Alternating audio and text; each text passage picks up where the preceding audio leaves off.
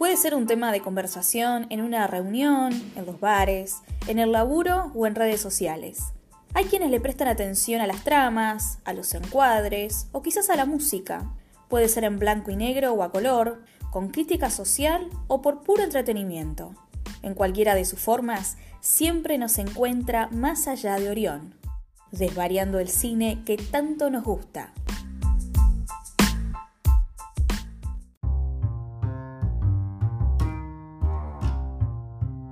Hola, ¿cómo andan? Arrancamos un nuevo episodio de Más allá de Orión, el episodio 20 de esta primera temporada. Hoy vamos a estar hablando de una película reciente, película del año 2018, que se llamó Assassination Nation, dirigida por Sam Levinson, película que se podría ubicar dentro del subgénero slasher, pero que definitivamente se presenta como una evolución de este subgénero por muchísimos aspectos que ya vamos a estar viendo en un ratito nada más.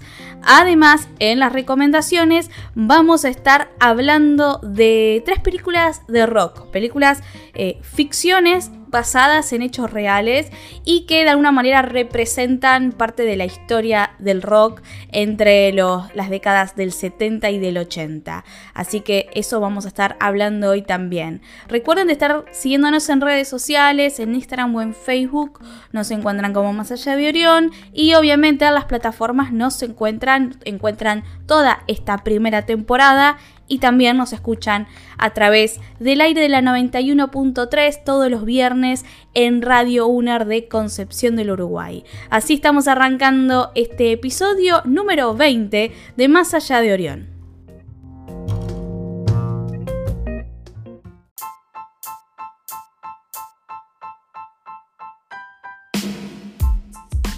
En Salem, en el siglo XVII, un grupo de mujeres fueron acusadas de brujas y condenadas a la hoguera. Pero ahora estamos en el siglo XXI, donde esas clases de supersticiones ya dejaron de existir. Sin embargo, en plena era de la hiperconectividad y redes sociales, la persecución y condena hacia mujeres que solo quieren ser libres continúa siendo un folclore entre la comunidad, como ocurre en la película de 2018, escrita y dirigida por Sam Levinson titulada Assassination Nation. En plena época del Me Too y Time's Up dentro de Hollywood, que dejó al descubierto la trama de abusos, acosos y complicidades en la industria del cine, como así también el rol de las mujeres en el cine, este film independiente llega como una avanzada feminista que se corre de la corrección política y le apunta al patriarcado directamente a los tobillos, mostrando sus facetas más incómodas. Assassination Nation es un retrato crudísimo sobre la actual juventud post-Instagram, la influencia y el poder de las redes sociales dentro de la vida cotidiana, la derechización extrema que habita en Internet y hasta en qué extremo se puede llegar la invasión a la intimidad. Ya en el comienzo de la película se advierte que su contenido está plagado de bullying, clasismo, alcohol, sexo, homofobia, transfobia, racismo, nacionalismo, sexismo, egos masculinos frágiles y muchas otras hierbas que no son totalmente habituales. En esta historia, Salem parece una localidad tranquila y ordenada. Conocemos a quienes serán protagonistas de la historia, Cuatro amigas adolescentes haciendo la vida típica de ir al colegio, ir a fiestas y registrar todo a través de las redes. Hablan de sexo abiertamente y muestran absoluta confianza sobre su sexualidad. Y a la vez son totalmente conscientes del machismo y la violencia del mundo patriarcal. Son la representación de la nueva juventud, libre, desinhibida y orgullosa, dueña de sus propios cuerpos una nueva generación que tampoco es mostrada de una forma unidimensional como puede ocurrir en otras películas que retratan el mundo adolescente, sino que estas jóvenes pueden ir a fiestas y seducir chicos, al mismo tiempo que también disfrutan del cine, del arte y hasta de hablar de política. La película está filmada con colores neón y brillantes, casi emulando los filtros de aplicaciones de celular, que muestran una realidad en apariencia perfecta, pero que luego será bañada de sangre. El primer disparador será un escándalo en la comunidad. Se filtran en internet fotos triple X del alcalde de la ciudad, vocero homofóbico de la moral, la familia heterosexual y las buenas costumbres. La misma suerte correrán luego otros hombres destacados de la comunidad, como el director de la escuela o el jefe de la policía. Lo que primero será un escándalo que para algunos será hasta gracioso, comenzará a escalar cuando cada vez mayor cantidad de vecinos y vecinas verán sus chats, fotos comprometidas e historiales de páginas pornos expuestas en Internet. Hay un hacker en la comunidad y comienzan a rodar especulaciones de quién puede llegar a ser. Mientras tanto, la paranoia de los habitantes comienza a exacerbarse ante la amenaza de que cualquiera puede quedar expuesto, generando nuevas enemistades, desconfianzas y que todos opinen sobre la vida privada de los demás. Como le ocurre a Lily, una de nuestras cuatro protagonistas, cuando sus fotos desnudas y sexteo con un vecino casado salen a la luz.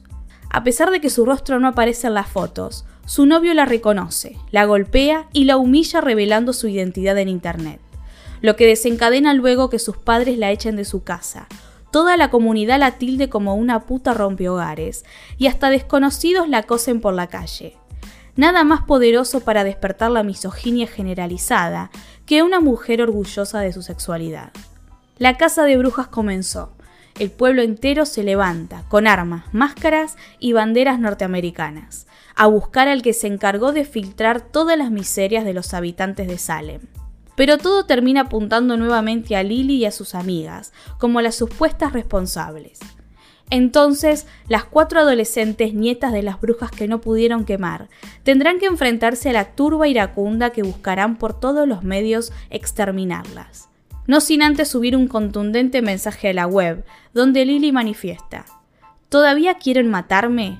violarme, apuñalarme, dispararme, pues adelante, traigan a su maldita gente, tomen sus armas y escóndanse detrás de sus máscaras. ¿Quieren hacer esto en la vida real? Hagan su mejor intento, porque me han preparado toda mi vida para esto. Podrán matarme, pero no podrán matarnos a todas.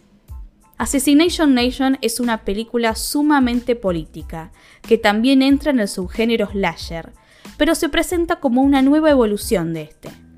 En muchos de los clásicos que entran en esta categoría, el terror invade a una comunidad cerrada y en apariencia armoniosa.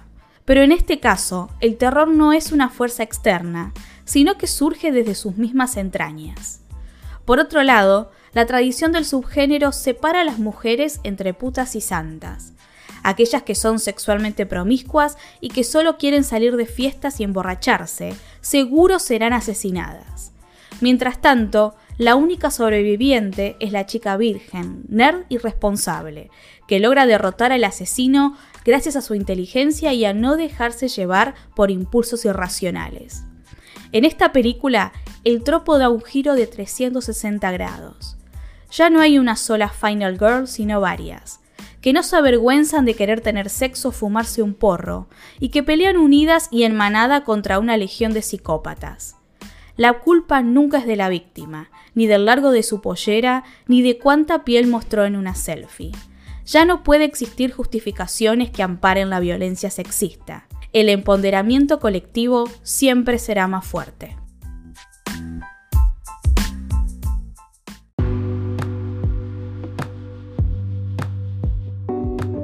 Y llegó el momento de las recomendaciones. Te había adelantado que hoy vamos a estar hablando de tres películas de rock.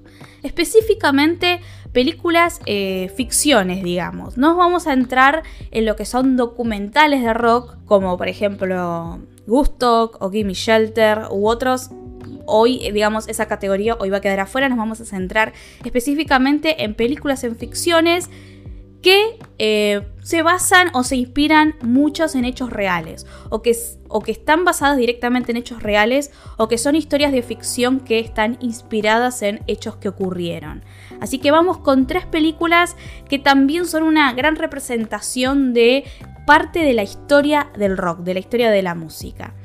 La primera película de la cual vamos a hablar es Velvet Goldmine del año 1998, dirigida por Todd Haynes director del cual ya habíamos estado hablando cuando recomendamos I'm Not There, la película biográfica de Bob Dylan. Bueno, en este caso no es exactamente una película biográfica, es una ficción que está sumamente eh, influenciada o inspirada en lo que fue la movida glam en los 70 en, en Inglaterra, del glam rock, Y también, eh, digamos, el protagonista es una estrella de rock que de alguna manera se inspira muchísimo en, el David Bowie de la época de Ziggy Stardust. Pero no es Bowie, aunque hay un montón de referencias directas a él, tanto a él como a Iggy Pop, a Lou Reed, eh, película que es protagonizada por Jonathan Rice Meyer, por Ewan McGregor, Christian Bale, Tony Collette, tiene un reparto muy interesante de, de, actores que en ese momento estaban mucho más jóvenes que ahora.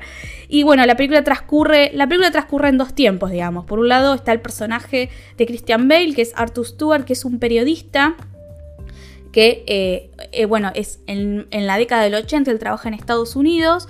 Él en su juventud fue un gran fanático de un músico llamado Brian Slade, que era el, músico eh, vocero y la gran estrella del glam rock en Inglaterra. Este periodista cuando era joven era sumamente fanático de este, de este músico, músico que Em, fue asesinado en el escenario y que muchos años después eh, sale a la luz que todo ese asesinato en realidad fue una puesta en escena, que ese músico está vivo, entonces este periodista como conoce lo que fue esa movida en los 70, es encargado de, em, bueno, de investigar qué pasó con Brian Slade, eh, por qué eh, por qué se hizo toda esa gran puesta en escena en donde finge ser asesinado en el medio del escenario. Y así comienza, bueno, entonces acá la película tiene algunas similitudes con El Ciudadano Kane en esto de periodista que va haciendo investigaciones y que va entrevistando gente y a partir de esos testimonios se va reconstruyendo la historia y se van realizando distintos flashbacks, así que de alguna manera la película se va contando en dos tiempos.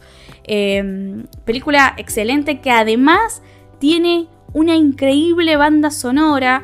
Uno de los productores de la película fue Michael Stipe, cantante de R.E.M., y que también fue el encargado de coordinar lo que fue la banda sonora. La banda sonora tiene, recopila muchos de los temas originales de lo que fue glam rock, como temas de T-Rex, de Roxy Music, pero también muchas de esas canciones reversionadas por músicos que se sumaron a la producción de, em, de este disco, como por ejemplo em, Ron Ashton de Los Stooges, Thurston Moore de Sonic Youth, Tom York de Radiohead. Hay una junta de músicos muy interesantes, así que bueno, que eso esto va a tener también, digamos, las tres películas que recomendamos hoy, ¿no? Son películas de rock y que a su vez tienen increíbles bandas sonoras. Bueno, no se pierdan Velvet Goldmine y escuchen la gran banda sonora que tiene esta película. Seguimos. Segunda recomendación de hoy, una película que ya podríamos decir que es un clásico de lo que es el cine de rock, que es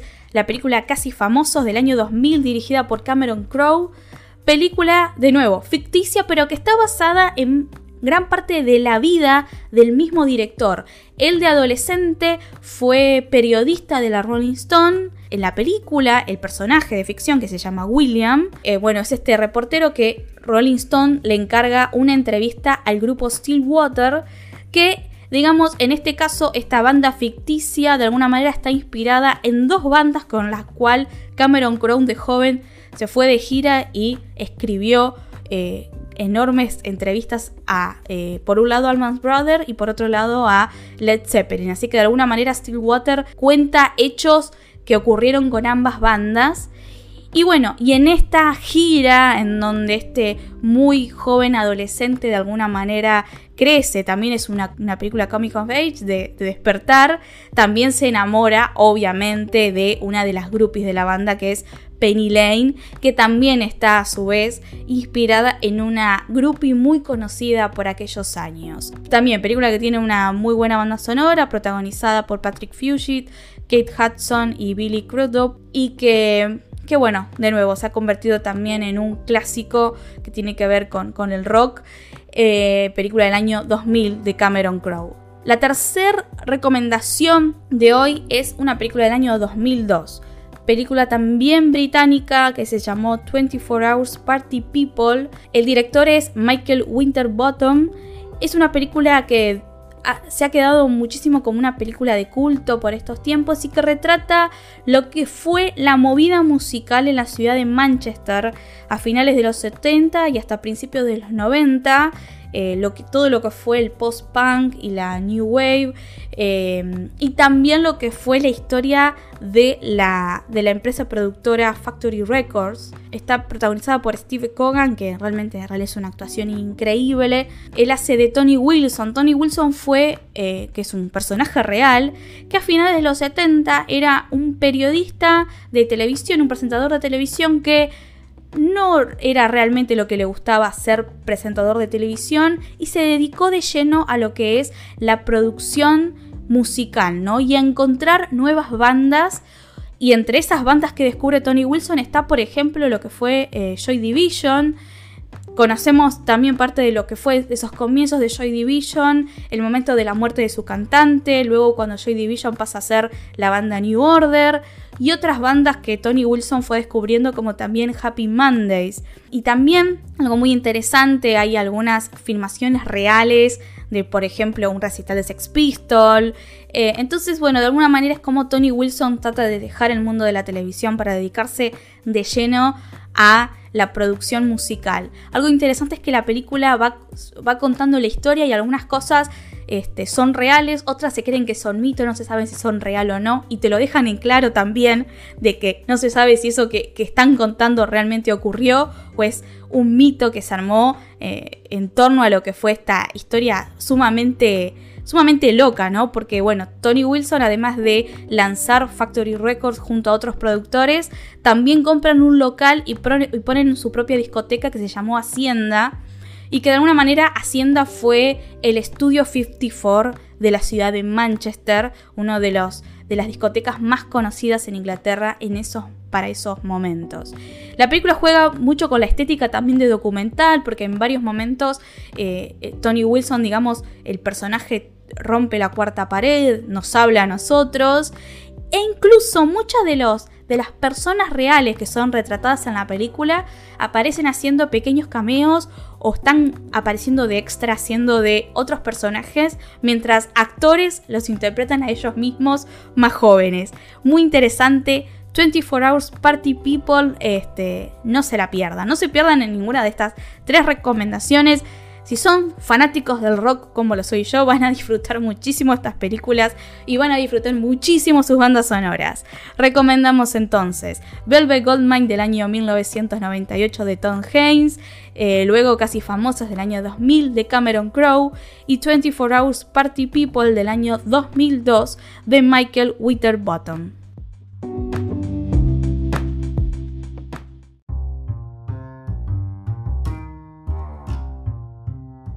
Y así llegamos al final de este episodio número 20 y estamos entrando a la season finale, al final de temporada. Quedan dos episodios más para finalizar lo que fue esta primer temporada 2020 de Más allá de Orión.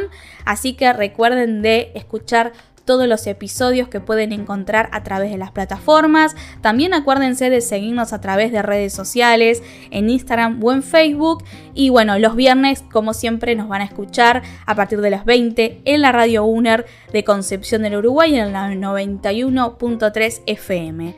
Llegamos al final, nos vamos a ver la próxima semana cuando nos encontremos más allá de Orión.